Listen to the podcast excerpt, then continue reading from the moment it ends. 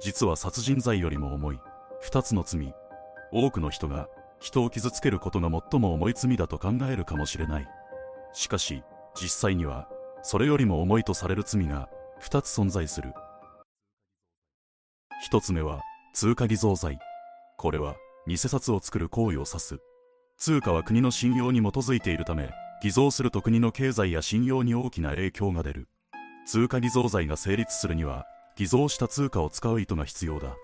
ただし教材として作った場合など使う気がない場合は罪にはならない。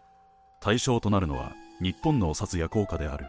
通貨偽造罪の罰則は非常に重く無期懲役が課されることもある。通貨偽造罪は偽札を準備したり計画を企てたりしただけでも適用される。偽造しようとして成功しなかった場合も通貨偽造未遂罪となる。偽造の目的で機械や原料を用意しただけでも